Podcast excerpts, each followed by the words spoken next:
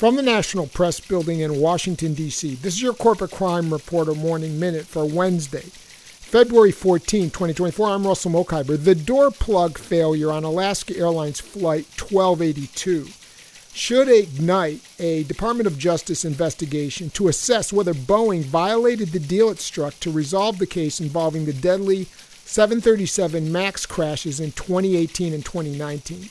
That's according to Public Citizen in a letter sent last week to Attorney General Merrick Garland. The 2021 deal struck between the Department of Justice and Boeing over misconduct related to the 737 MAX crashes, which claimed 346 lives, expired in January, just days before the door plug failure. For the Corporate Crime Reporter, I'm Russell Mokhiber.